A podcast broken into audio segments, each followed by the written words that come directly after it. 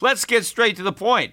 You want to grow your portfolio to deal with the rising cost of inflation, to pay off your debt or your mortgage, pretty much anything standing in the way of you and financial freedom, right? Well, with Yahoo Finance, you can get access to the news, data, and tools that you need in order to help you reach that financial freedom. And when it comes to your financial future, you think you've done it all. You've saved, you've researched, you've invested all that you can. And now you need to take those investments to the next level by using what every financial great uses Yahoo Finance. For more than 25 years, Yahoo Finance has been the brand behind every great investor. They're the number one finance destination, producing a holistic look at the financial news cycle, including breaking news, original perspectives, analyst ratings, independent research, customizable charts, and so much more. For comprehensive financial news and analysis, visit the brand behind every great investor, yahoofinance.com, the number one financial destination. That's yahoofinance.com.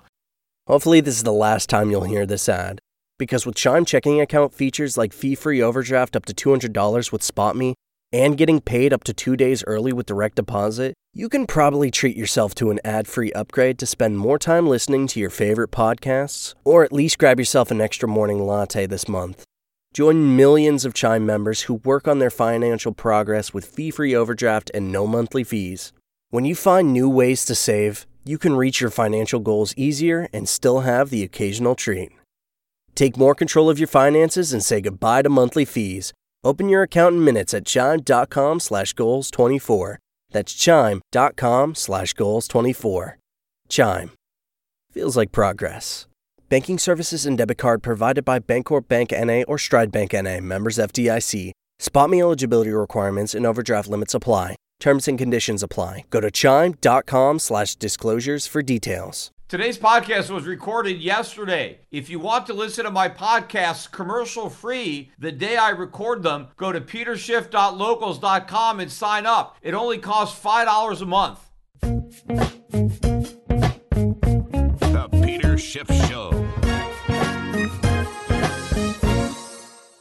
Today's podcast is sponsored by Indeed. Indeed makes it easy to connect with your applicants. No need to install anything extra. Indeed's virtual interviews work from your browser. So start hiring right now with a $75 sponsored job credit to upgrade your job post at Indeed.com slash Peter. Offer good for a limited time. Today's podcast is also sponsored by Outer. Outer makes the world's most beautiful, comfortable, innovative, and high quality outdoor furniture all from sustainable materials, and it's the only outdoor furniture with a patented built in cover to make protection effortless. And now, for a limited time, you can get $300 off and free shipping at liveouter.com slash gold.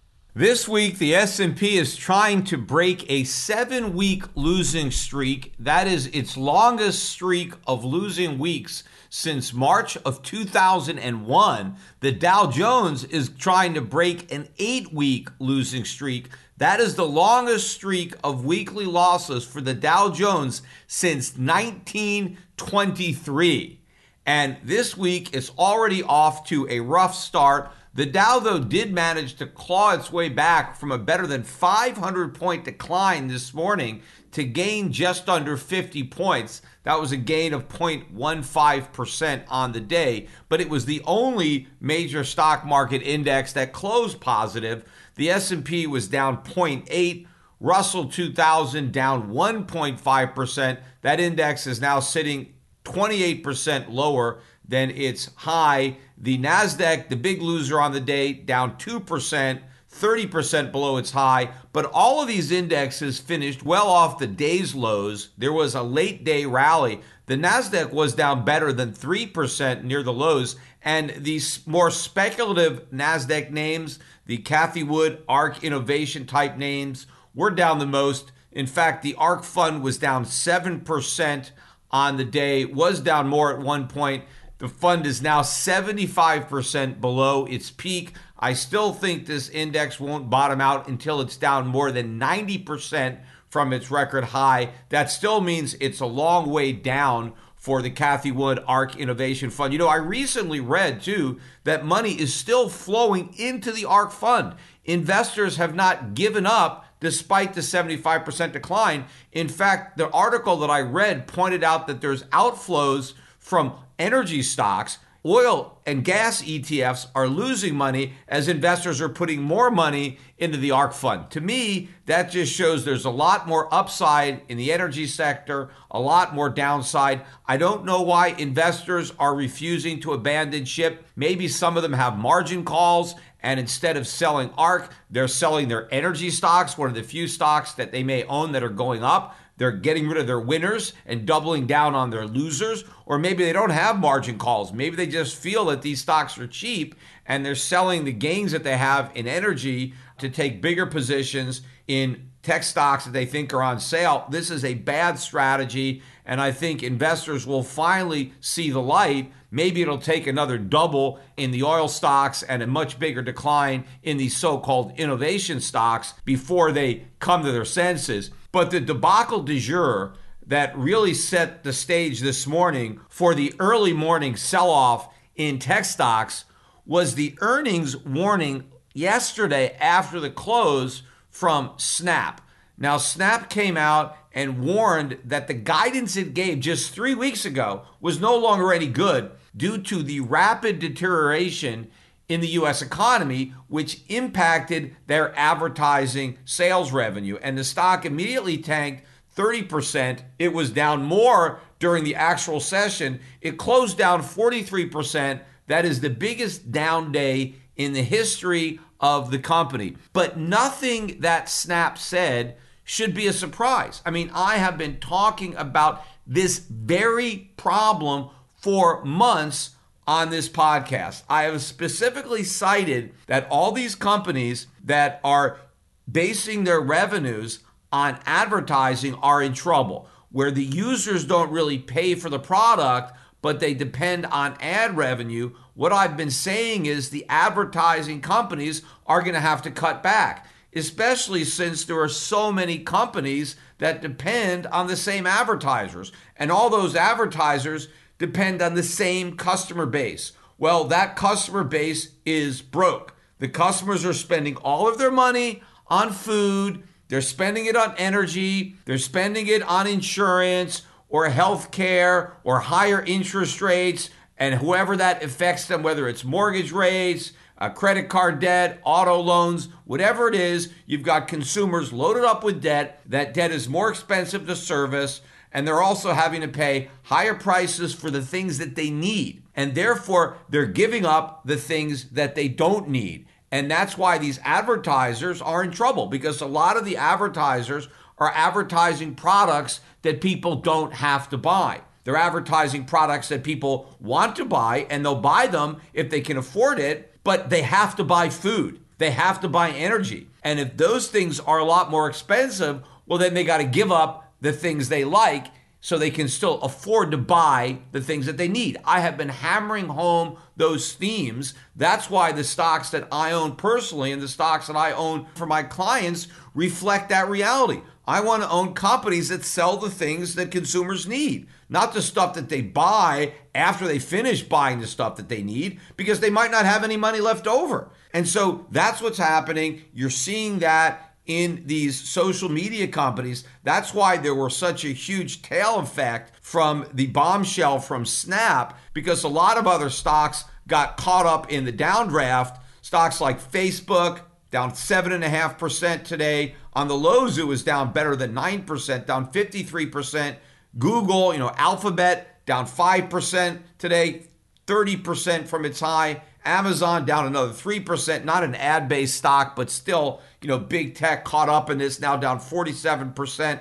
But look at some of these other names. Twitter, you know, which also is an ad based company, down 5.5% today, now down 51%. Doesn't look like that Elon Musk deal is going through. You know, by the way, Tesla continues to have problems on its own. Tesla was down another 7% today. $628. Remember, that stock was at $1,240 at its peak. Netflix continues to fall, dropped 4% today, now down 74%.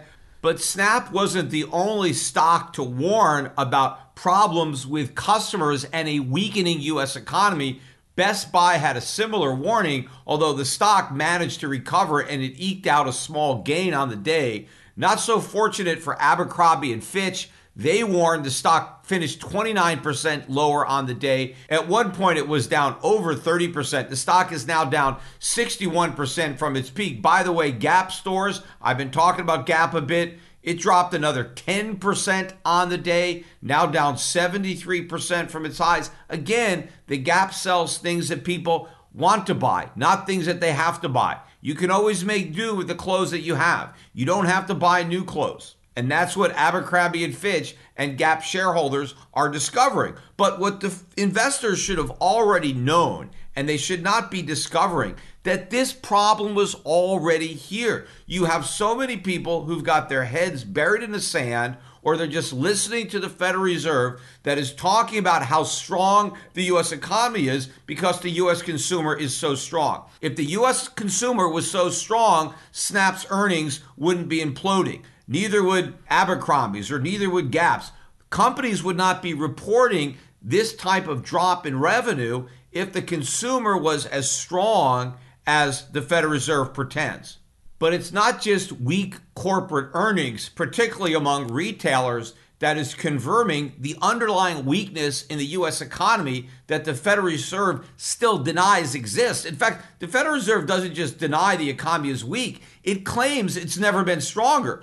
But we also had economic data today that belies those claims. We had three releases today, all three well below estimates. Let's start with the PMI Flash Composite Index for May.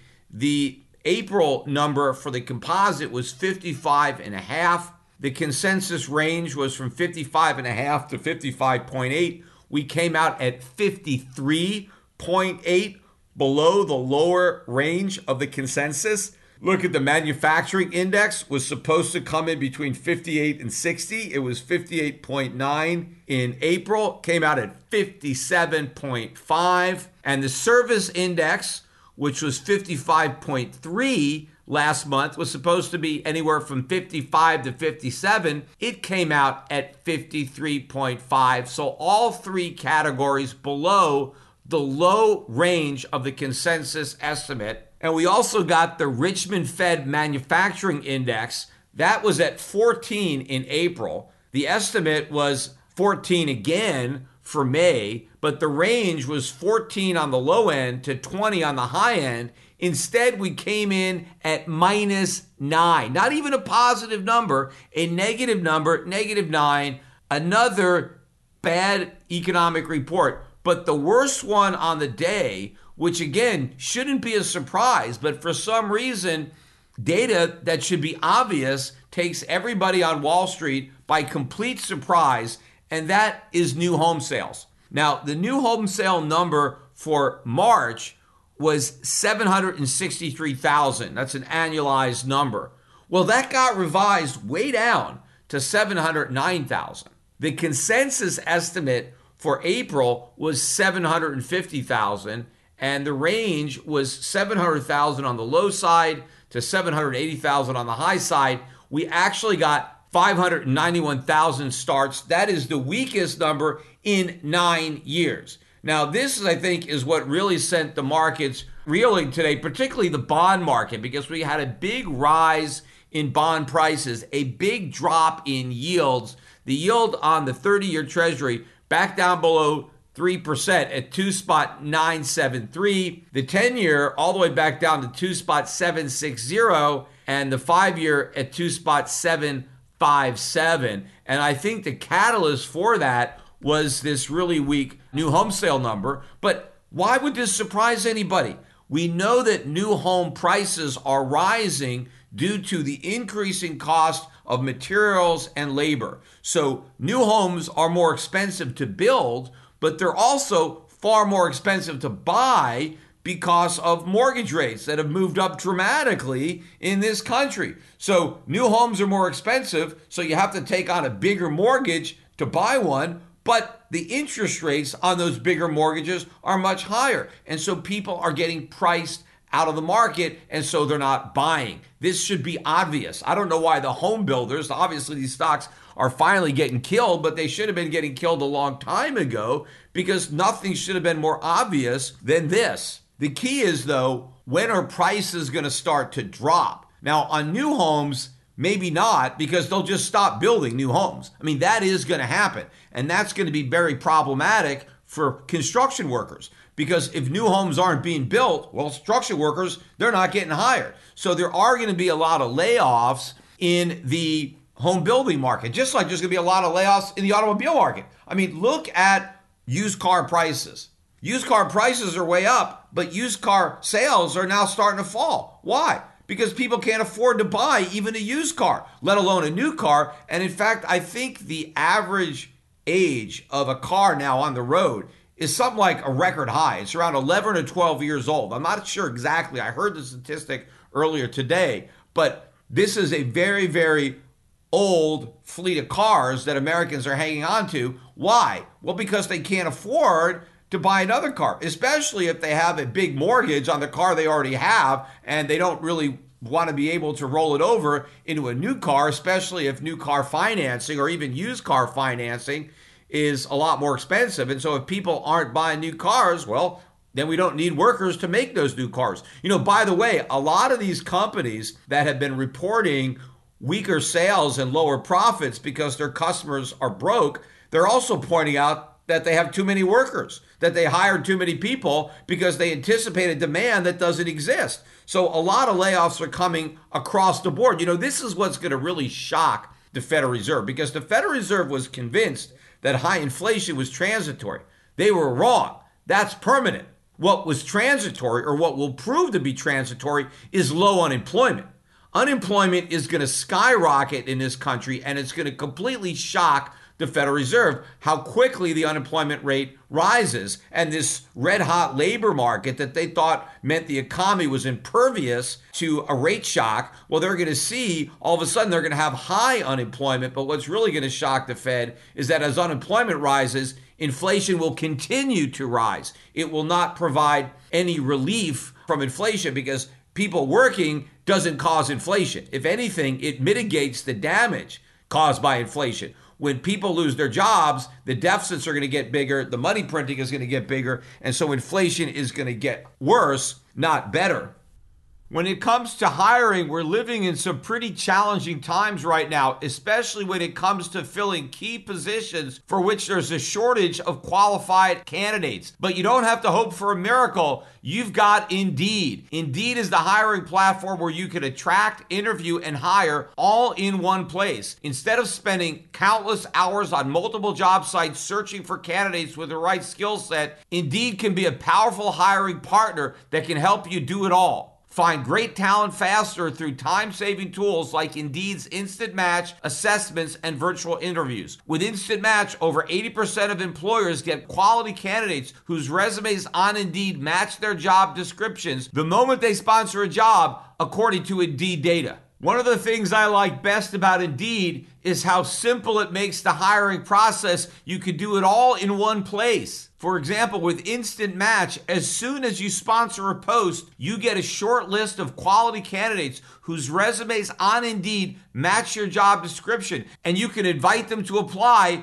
right away. Even better, Indeed's the only job site where you only pay for applicants who meet your must have requirements. So start hiring right now with a $75 sponsored job credit to upgrade your job post at Indeed.com slash Peter. This offer is for a limited time. So claim your $75 job credit right now at Indeed.com slash Peter. That's Indeed.com slash Peter. Terms and conditions apply. Paper qualified applicant not available to all users. If you need to hire, then you need Indeed.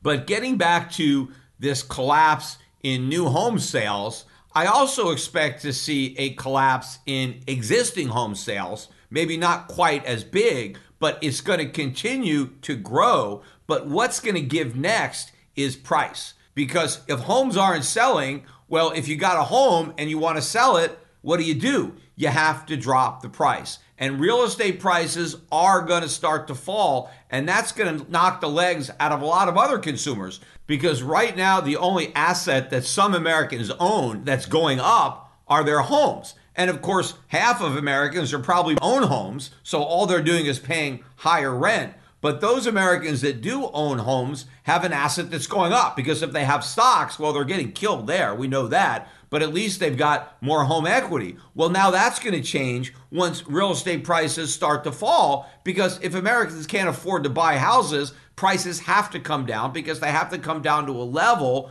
where somebody can actually buy. Because if somebody has to sell, well, there has to be a, a transaction. The problem is all of the home prices are established by those few homes that actually trade. So even if there aren't a lot of sales, but those sales take place at lower prices, then all the rest of the housing inventory gets marked down to those sales. And that means a lot of home equity is going to vanish. Now, a lot of that home equity may have been what many Americans were relying on. That might have been the only lifeline they had left, and it's about to be cut. Now, some people might think, well, at least that's going to be good, right? If home prices go down, doesn't that make homes more affordable?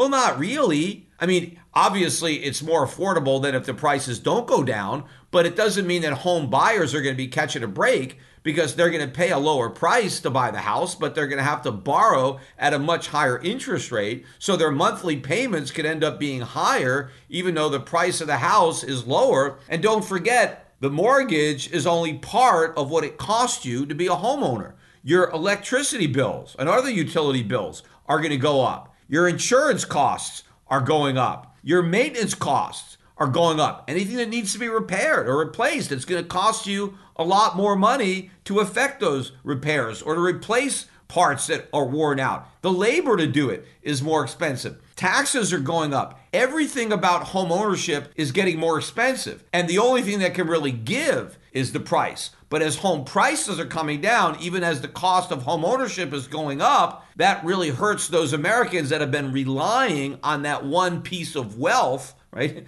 For their standard of living. And so as that goes, well, that's it. And you know, the Federal Reserve has been, in theory, targeting the stock market. I've heard a lot of talk about how the Fed is hoping to reduce inflation by reducing the stock market and therefore mitigating the wealth effect and creating a reverse wealth effect. The idea being that if stock investors are less wealthy because their stock portfolios have gone down, well, maybe they'll spend less. And so that will take some of the pressure off inflation. But I don't think that approach is going to work. I think the people who think that the stock market going down is going to solve the inflation problem, they still don't understand the inflation problem.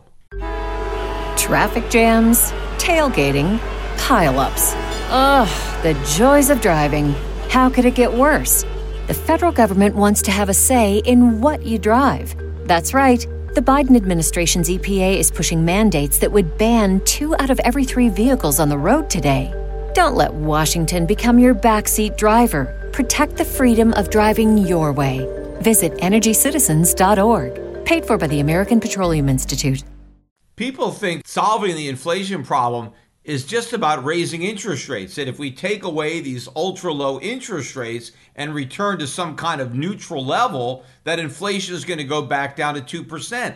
That's not going to happen because inflation is not just about interest rates, it's about the money supply. The money supply has to not only stop growing, it needs to start contracting. We need to drain out all that excess liquidity that the Fed has flooded into the economy, but it's not going to happen. Sure, the Fed is talking about shrinking its balance sheet, but it hasn't shrunk it at all yet, nor do I believe it's ever going to make any headway in that direction because before it does, we're going to be in a recession. Meanwhile, look at the budget deficits. They're still about $3 trillion a year. So, unless the federal government is going to balance the budget, which it's not going to do, where is that $3 trillion going to come from to balance the books, to make sure that the checks don't bounce? There's no way the US Treasury is going to find private buyers to buy up all these low yielding treasuries.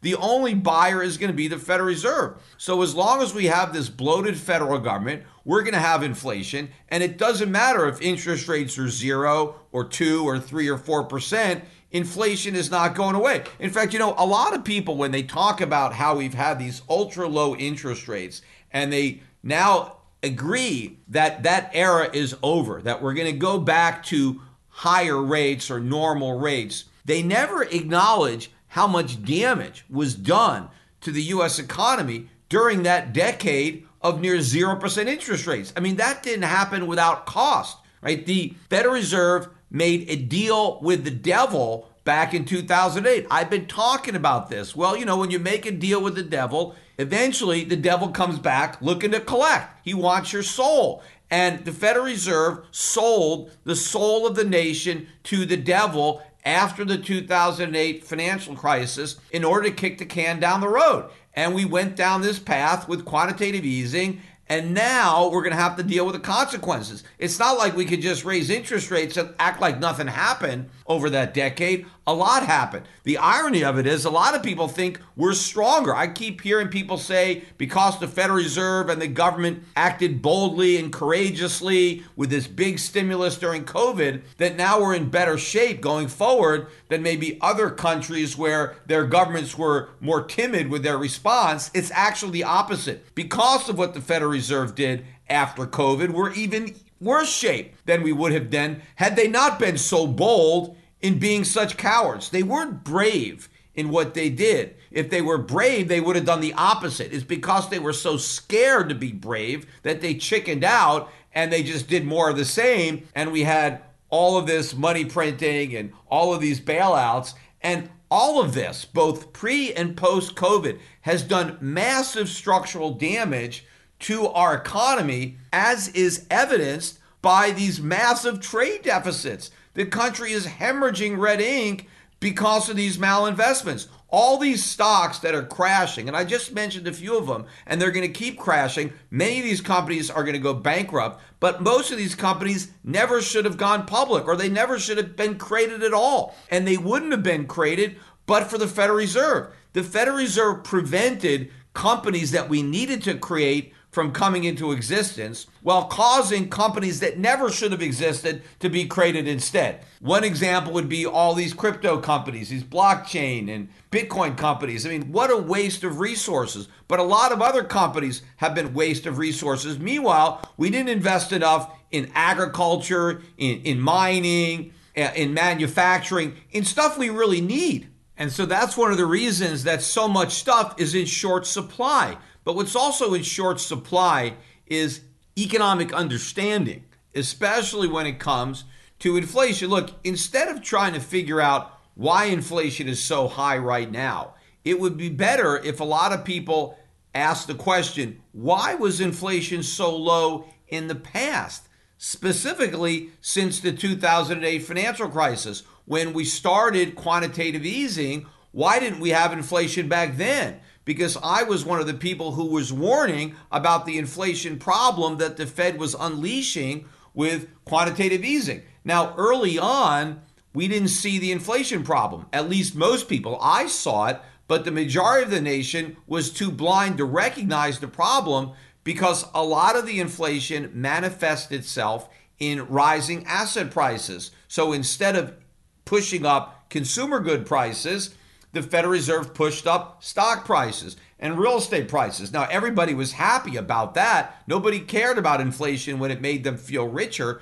But I was warning from the beginning that the end result, the final resting place for all this inflation, once it made its way through financial assets, would be in consumer goods. I just didn't know how long the lag would take, how long it would take for the inflation to flow through the economy to get out of financial assets and go into consumer goods. I just knew that eventually it would happen. I just didn't know how long the trip would be, but I know where we were going to end up. And we're there. But early on, people got confused. They believed the Paul Krugmans of the world that said the Peter Schiffs of the world had been proven wrong, that you can print all this money and not have inflation. Well, that's a bunch of nonsense. When you print all this money, by definition, you have inflation because that's what inflation is. If people only understood that, they would understand why consumer prices are rising. Now, of course, consumer prices have been rising for the past 10 years. It's just that they weren't rising enough given how rigged the CPI is for the increase to come on people's radars, at least investors' radars. I think the public understood that they were paying higher prices, but as long as they got more money from the government, they got stimmy checks, their stock portfolios were going up, their home equity was going up, they were okay with rising prices. until the point where rising prices really accelerated up to a whole new trajectory. Prices are now rising at such a fast pace that even a rigged CPI can't hide it. And now asset prices are falling. And this is not going to stop. The Fed does not have a cure for this. There is no way to take inflation and get it to go back to financial assets and out of consumer goods. It is in consumer goods forever. This is the final resting place of all inflations is consumer goods and we're just getting started. And that's what I said earlier in the podcast. It's not about just raising interest rates. That's not going to work. And of course, we can't even raise rates high enough to make a big dent in borrowing and consumption without imploding the economy, not just into a massive recession, worse than the Great Recession of 2008, but creating an even worse financial crisis than the one that precipitated the Great Recession of 2008, except we can't have any bailouts, which will make it that much worse, which is why inflation is not going to stop. Think about it. We have this massive gap between what the government spends and what the government collects in taxes. That gap has to be paid for. It's been paid for and it's being paid for by inflation. Now, for a while, Americans didn't really feel the pain for the reasons I just said. But now that inflation tax is really bearing down heavily on middle class and lower class Americans. And in fact, even upper class Americans are probably starting to feel the pain of that inflation tax, particularly since their stock portfolios are imploding. And so now this is a political problem. And so now the politicians care about inflation because the voters care about inflation. But what the politicians can't do is level with the public about inflation being a tax. So what they're doing is trying to figure out who to blame it on. And right now, the obvious scapegoat is Putin even though Putin's really got nothing to do with this. In fact, if you look at how much oil prices have gone up since Putin invaded the Ukraine, I think the pace of increase is actually slower now than it was before the invasion. I mean, oil prices might even be higher than they are right now, but for that invasion. Who knows? The price is going up regardless of what happens in the Ukraine, and it's not Putin's fault. I mean, there are some things that you could blame Putin on, but not U.S. inflation. In fact, inflation is one of the only things that's still made in America. In fact, it's our biggest export. We export inflation all around the world, and I think our ability to do that is going to wane. That is another thing that's about to change. Looking at the geopolitical landscape, it is going to be harder and harder for America to rely on countries like China or countries like Saudi Arabia. We're not going to be able to continue to export all of our inflation. We're going to be stuck with that inflation and it's not going away because the only way that we can really lower inflation is for the US government to find another way to pay for all this government spending that's not inflation. Now, the only way to do it is through legitimate taxation but you're not going to get the money from the rich. There's just not enough money there. They're already paying very high taxes. The only way you're going to get enough money to pay for this government is to go after the middle class. I mean, something like half the country doesn't pay any income taxes. Now, I know they pay payroll taxes, but they don't pay income taxes. And if you want to get rid of inflation, you've got to make them pay either an income tax or you've got to introduce a national sales tax or a national value added tax, the middle class is going to have to pay higher taxes in order to be relieved from high inflation. It's one or the other. Because if you don't want to cut government spending, if you want all these programs, you want Social Security, you want Medicare, you want national defense, you want all that, you got to pay for it one way or another, either through inflation and you pay higher prices, or you pay higher taxes and you don't have the inflation. But those are the choices. Now, of course, there's one more choice, and that's cut government spending. But nobody is talking about doing that. Look, even Donald Trump refused to do that, which was one of the reasons that I was so critical of Donald Trump because of the increase in government spending that happened on his watch. And if we're not going to cut government spending when the Republicans have the White House and both houses of Congress, when are we ever going to cut it? Because in theory, it's only the Republicans who oppose government spending. The Democrats want to spend more. Nobody is talking about cutting government spending. And so we're not going to be able to get rid of inflation. We are stuck with it. It is here for good. That is what nobody seems to understand. But the markets are going to figure that out. And if you're looking at the trading activity following today's economic data and the way the markets have been trading for the past week or so, as we keep getting bombarded with bad news on the economy, that is maybe getting people to think that the Fed is not going to be able to deliver on all of these rate hikes. The market is now starting to focus a little bit more on the pivot and not the next 50 basis point rate hike. And as traders begin to make this shift, it is going to change how they are investing their money. It is going to change the outlook for the dollar, for gold, for everything that was impacted by the idea that the Fed was going to successfully battle inflation with tight money because all of that was predicated on the economy being strong enough to withstand the fight. The minute that's proven not to be the case, and it will be proven not to be the case, and it's amazing to me that after the Fed is proven wrong on the economy, that it could possibly have any credibility left because for so long it claimed that inflation was transitory, and then it turned out it was wrong. And by the time it decides that it has to fight inflation, and it does so because the economy is so super strong, the next thing you know, before they've barely raised rates, we are in a recession. I mean, how clueless will the Fed look? Of course, they're going to come up with some type of excuse for their getting it wrong. And of course, they'll once again claim that everybody else got it wrong. And so it's okay if they got it wrong because so did everybody else. Well, What's the point of having the Fed? If the Fed just makes the same mistake as everybody else, then why not fire all those economists? Because we're clearly wasting our money. Because despite the fact they have all these resources at their disposal, they still have no clue as to what's going on in the economy, yet somehow they're trying to micromanage it. But when the Federal Reserve has to acknowledge the underlying weakness in the economy and it therefore backs away from its inflation fighting, that is going to be a huge game changer.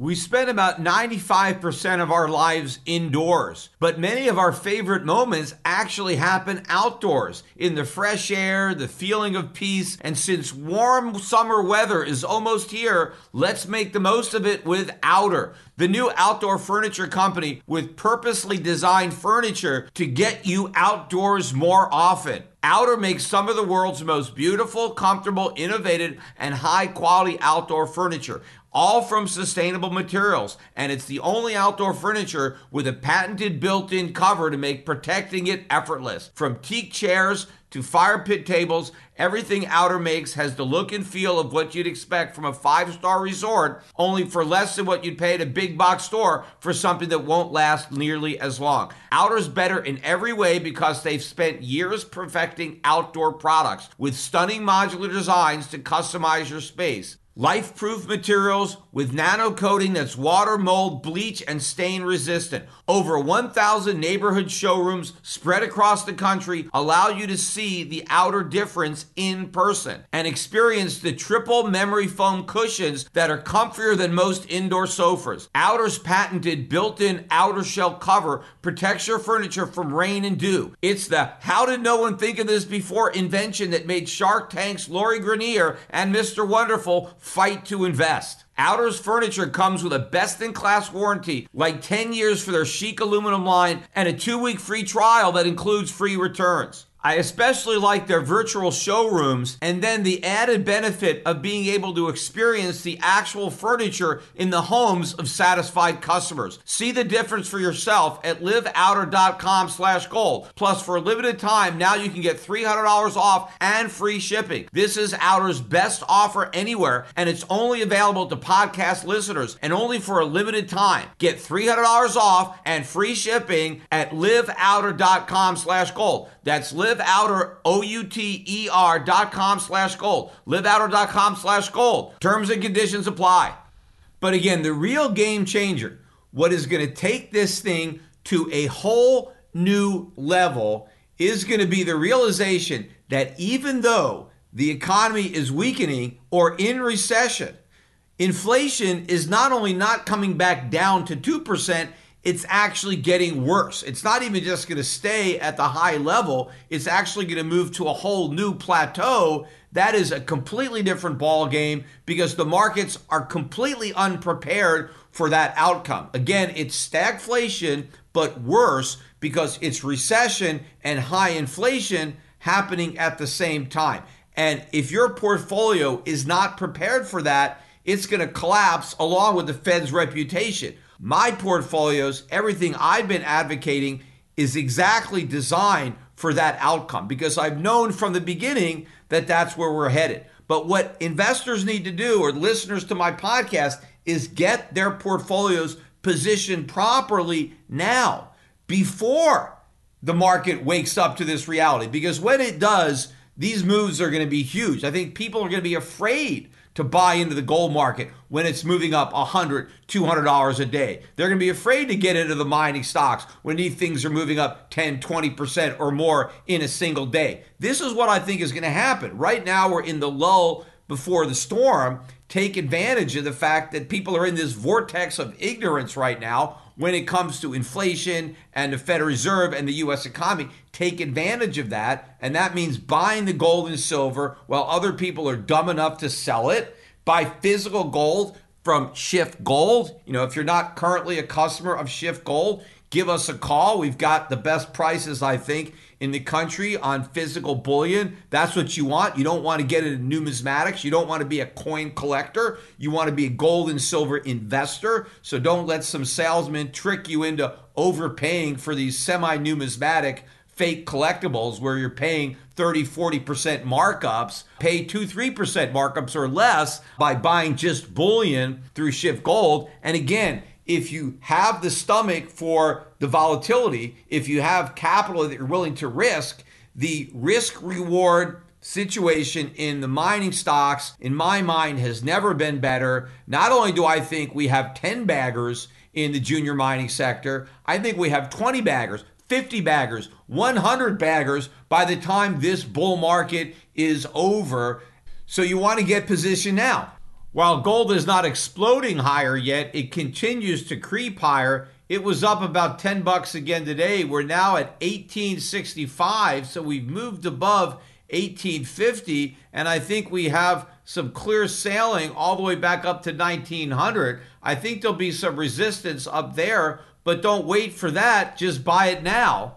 And remember, while I believe owning gold and silver is relatively conservative, gold and silver are money, they're stores of value, gold more so than silver, silver a bit more speculative than gold, but gold mining stocks are a whole different animal. They're far more speculative. These are operating businesses that are highly leveraged to the price of these metals. So if you're willing to lose money, then you can take that risk capital and put it in mining stocks and if I'm right, you make a tremendous amount of money. But why I think it's worth the gamble is because if you look at the upside potential in relationship to the downside risk, I mean, what's the most you could lose, right? Someone puts, you know, 100 grand in gold mining stocks, what's the most they can lose? Well, if every single stock you own goes bankrupt, you lose 100 grand. Now, I think the risk of that happening is pretty low, but let's just say it's possible that every single stock you buy goes bankrupt. Now, the odds of that happening are greater if you have a very small portfolio. Now, if you diversify, and especially if you have a guy doing your stock picking like Adrian Day, who manages my gold fund,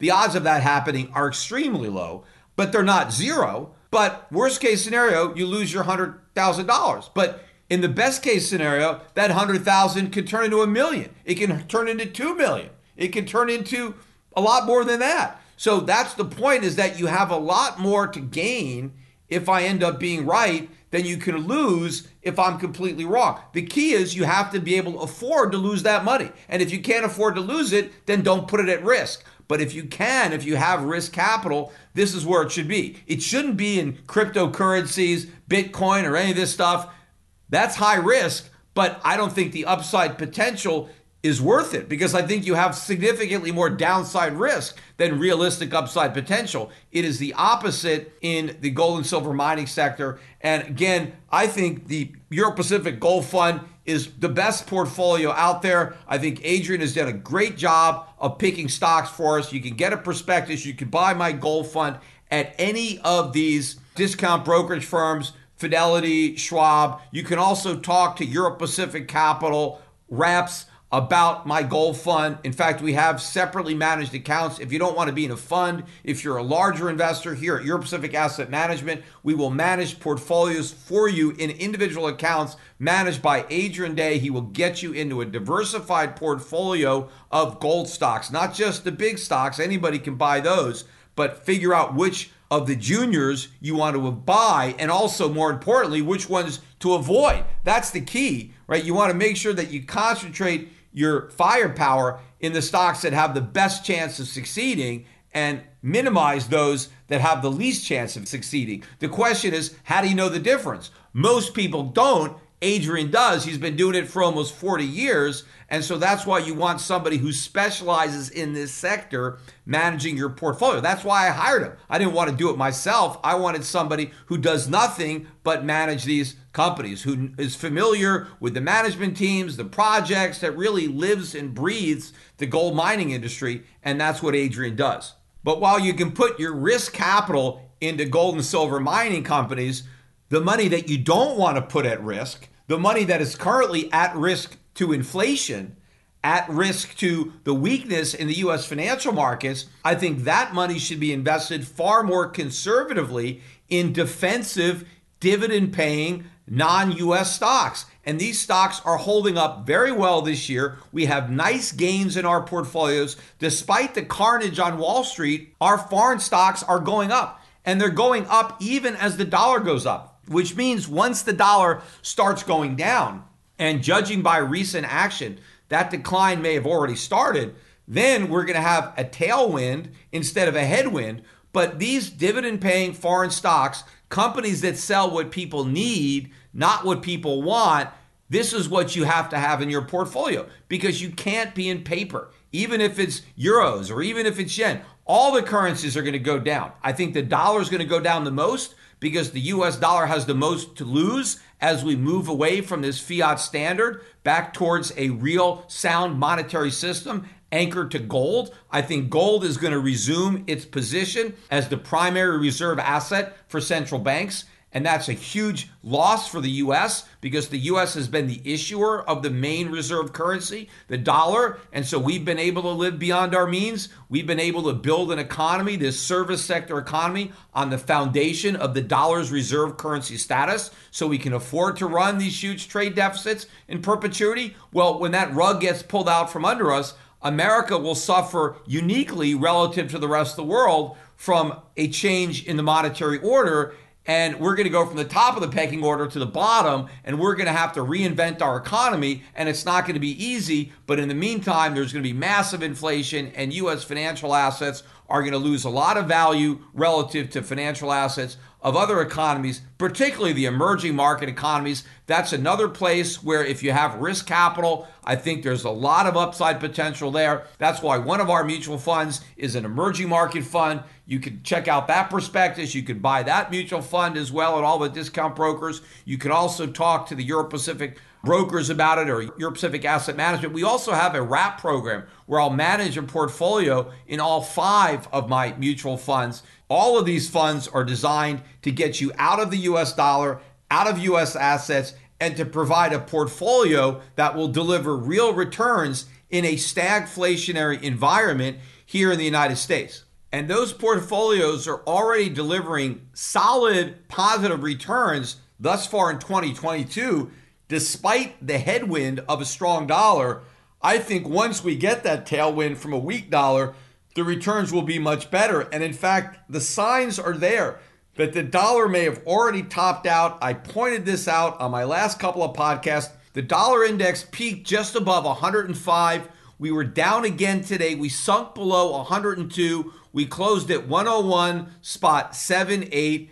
Dollar weakness is showing me that the markets again are starting to look beyond the hill of rate hikes to the valley behind it of rate cuts. Again, they're still not looking to the next valley of stagflation, where inflation gets worse as the Fed is cutting rates. That's going to happen. The markets are not there yet. They will get there eventually, but they're just starting to get to the initial phase of seeing this light, and we're seeing weakness in the dollar. You know, ironically, or maybe it's poetic justice, but the dollar is the most weak against the Russian ruble. In fact, yesterday alone, the dollar sank 6% against the ruble in one day. The ruble is near a five year high against the euro. It's a four year high and change against the US dollar. It is the strongest currency in the world so far in 2022. Now, initially, when the world announced the sanctions against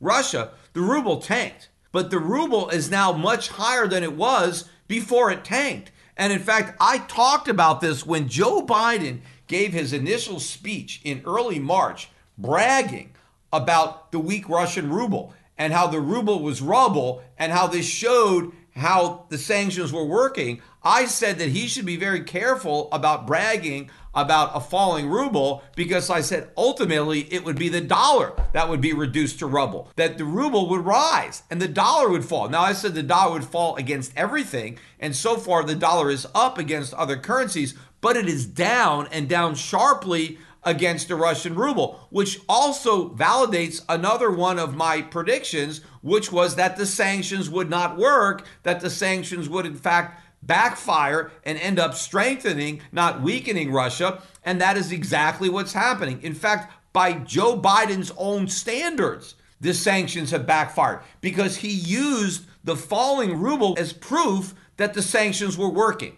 Well, if a weak ruble proved the sanctions were working, doesn't a strong ruble now prove that they're not working? It can't be heads I win, tails you lose. So obviously the sanctions have backfired, but they're going to backfire on the US in a much bigger way. It's not just the stronger ruble and enriching Russia by pushing up the value of everything that it's exporting, but we're driving China closer to Russia. In fact, Biden made another gaffe the other day by actually saying that if China were to invade Taiwan, that the U.S. would intervene and use its military to defend Taiwan. That's almost like a declaration of war in advance, right? Hey, China, if you go into Taiwan, we're going to declare war on you. We're going to move our military into Taiwan. How could you say that? I mean, even if you would do that, why would you let the Chinese know that you're going to do that in advance unless you're trying to provoke them, unless you're trying to draw that line in the sand? But the minute you do that, obviously the Chinese are not going to react well to that. It is another wake up call. It's not just that we may sanction them for invading Taiwan, we're actually going to fight on behalf of Taiwan in an active military combat against China.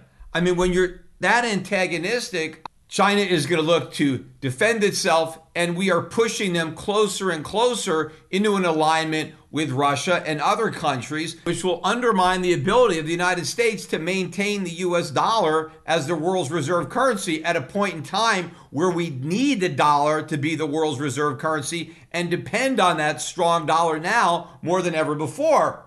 It makes no sense for Biden to have said something like that, which is why he quickly backtracked but you can't put that genie back in the bottle. It's been said, and now the Chinese know that it's been thought. And you know, imagine from the Chinese perspective, what would happen if China said, hey, United States, if one of your 50 states decides it wants to secede from the union, let's say Texas, for example, if they vote to secede and they just tell the United States, hey, we're gone, we're our own sovereign country, so you know we're not going to pay your income taxes anymore, and we're not going to abide by your rules and regulations, and we're not going to cover any of the national debt, right? If a state like Texas did that, and then the U.S. like sent in the army or the Marines to try to put down that rebellion and say, no, no, no, you ain't leaving this union, right? Just like the Civil War. Abraham Lincoln didn't let any of the southern states go. There was a whole war to make sure they didn't go. Well, let's say the United States did the same thing again, because certainly there's precedent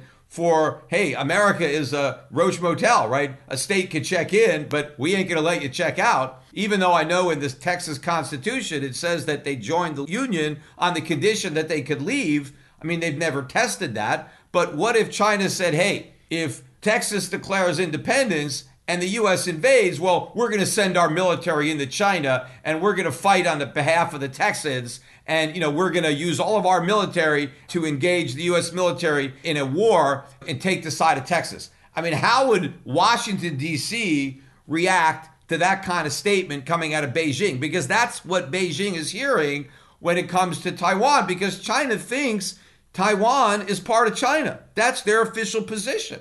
And America has kind of gone along with that position all along. Now, it doesn't matter whether you agree that Taiwan should be an independent nation and not part of China. I mean, personally, I would agree with that. I mean, I think the people who live in Taiwan are better off under Taiwanese rule than under Chinese rule. I think one of the reasons that Taiwan prospered so much was because it was in China. Now, that communist China no longer exists, so it's not as bad as it used to be, but I think Hong Kong was better off without being under China's thumb. And I think Taiwan is better off as well. But it doesn't matter what I think, it matters what China thinks. Because as far as China is concerned, Taiwan is part of China. Just like America thinks Texas is part of the United States. Now, personally, I think Texas would be better off as its own country. So would Florida. In fact, so would just about any state, any red state, as far as I'm concerned would be better off. In fact, any blue state. The federal government is far too big, far too powerful. It far exceeds the limited powers authorized to it by the Constitution. I think it makes no sense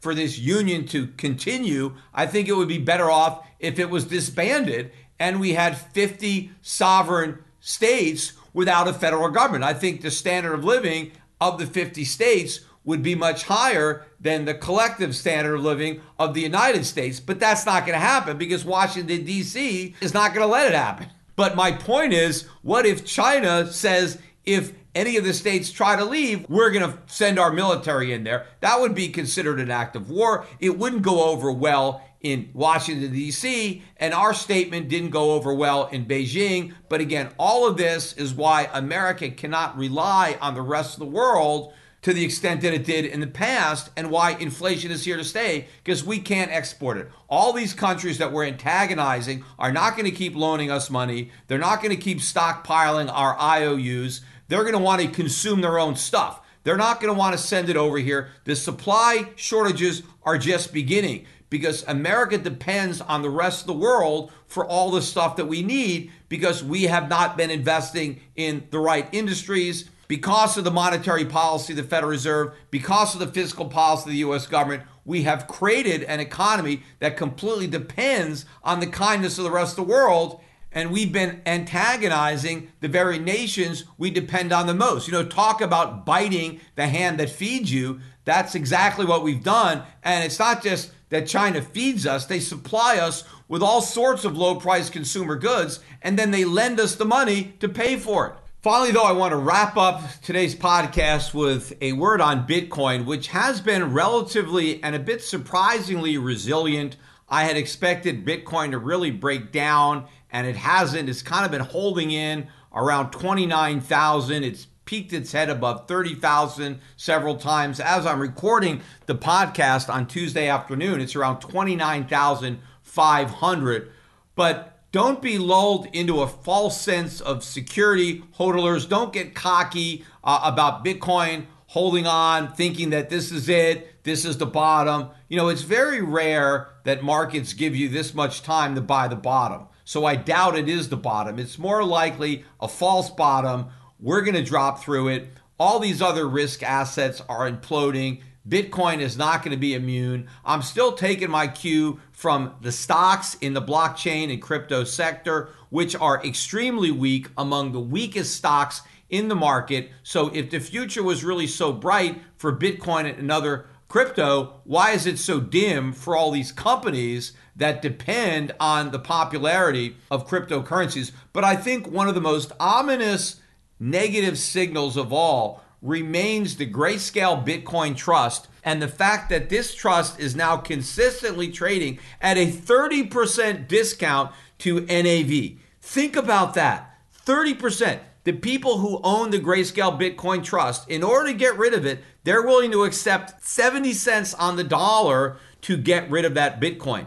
Also, what it means is that if you really believe in Bitcoin, if you just buy the Grayscale Bitcoin Trust instead of Bitcoin, you can make a 43% gain if the discount goes away. Meaning, if the price of Bitcoin just stays where it is, you can make 43% just on that discount closing, which would happen if that trust ever became an ETF. Now they're trying to get ETF status. They've been petitioning to make it an ETF. And if they ever succeed, if the price of Bitcoin just stays where it is, that's a 43% gain. But also, if the price of Bitcoin drops by 30%, you don't lose any money if it becomes an ETF. And of course, if it goes up, if the price of Bitcoin doubles and this thing becomes an ETF, well, then you triple your money by buying Grayscale instead. Now, yes, there's a 2% annual fee, but when you're buying it at a 30% discount, it takes 15 years before that fee is made up. Clearly, if Grayscale Bitcoin Trust is going to become an ETF, it's not going to take 15 years to do it. If it takes 15 years, it's never going to happen. Now, I know a lot of people think, well, it's probably not going to become an ETF. Well, if Grayscale can't become an ETF, then nobody is going to become an ETF. If the SEC will not approve an ETF conversion for GBTC, then no ETFs are going to exist. And remember, part of the bullish consensus on Bitcoin is the fact that there's going to be an ETF. Well, one of the things that this 30% discount proves is the market is now confident that there'll never be a Bitcoin ETF. And if there's never going to be a Bitcoin ETF, then all of the gains that are supposedly going to happen because of the ETF, well, they're not going to happen either. But also, I think the fact that you have this giant trust at a 30% discount, how can Bitcoin really go up? Because demand will be siphoned away from Bitcoin to the GBTC trust where you get so much more bang for your buck or Bitcoin for your buck. But the fact that there aren't all these buyers trying to scoop up all this cheap Bitcoin through the Grayscale Trust means that there's just no interest. The institutions aren't interested in getting into Bitcoin because if they were, they would be buying this trust. The only people who want Bitcoin are the true believers, and there's not that many of them. I mean, not as a percentage of the overall market. So I think that all of the signs indicate that there is another leg down coming in Bitcoin, and this next leg is going to be brutal. It's going to be the one that's going to trigger all the margin calls, all the forced selling. And, you know, just like a lot of these companies are reporting bad earnings because their customers can't afford to buy their products, well, what's going to happen to all their customers who have all their money in Bitcoin? they're going to have to sell their Bitcoin in order to buy products because prices are going up. And if all you've got is Bitcoin, and maybe some of these people are going to lose their jobs, because as I mentioned, a lot of the job losses are going to be in the crypto sector. And a lot of people who work in the crypto sector are working there because they totally believe in it. They drank the Kool Aid. Either they believed in it before they got their job, or they got their job and then they believed in it, but they're probably all in on crypto. And once they lose their job, well, how are they going to pay their rent? How are they going to buy food or buy gas? Well, they're going to have to sell their Bitcoin. You know, the gas station, they don't take Bitcoin. The supermarket, they don't take Bitcoin. They want dollars. And so you're going to have to sell your Bitcoin to get dollars. Well, if everybody is selling and nobody's buying, the price is going to collapse. And before that happens, anybody listen to this podcast, and I've been telling you guys this ever since Bitcoin was almost 70,000. Don't keep talking about how I'm always wrong. I'm always wrong. Look at what's been happening for the last year. You know, there's an old song, What Have You Done For Me Lately? Well, think about that for Bitcoin. Hey, Bitcoin, what have you done for me lately? The answer is lose me a lot of money.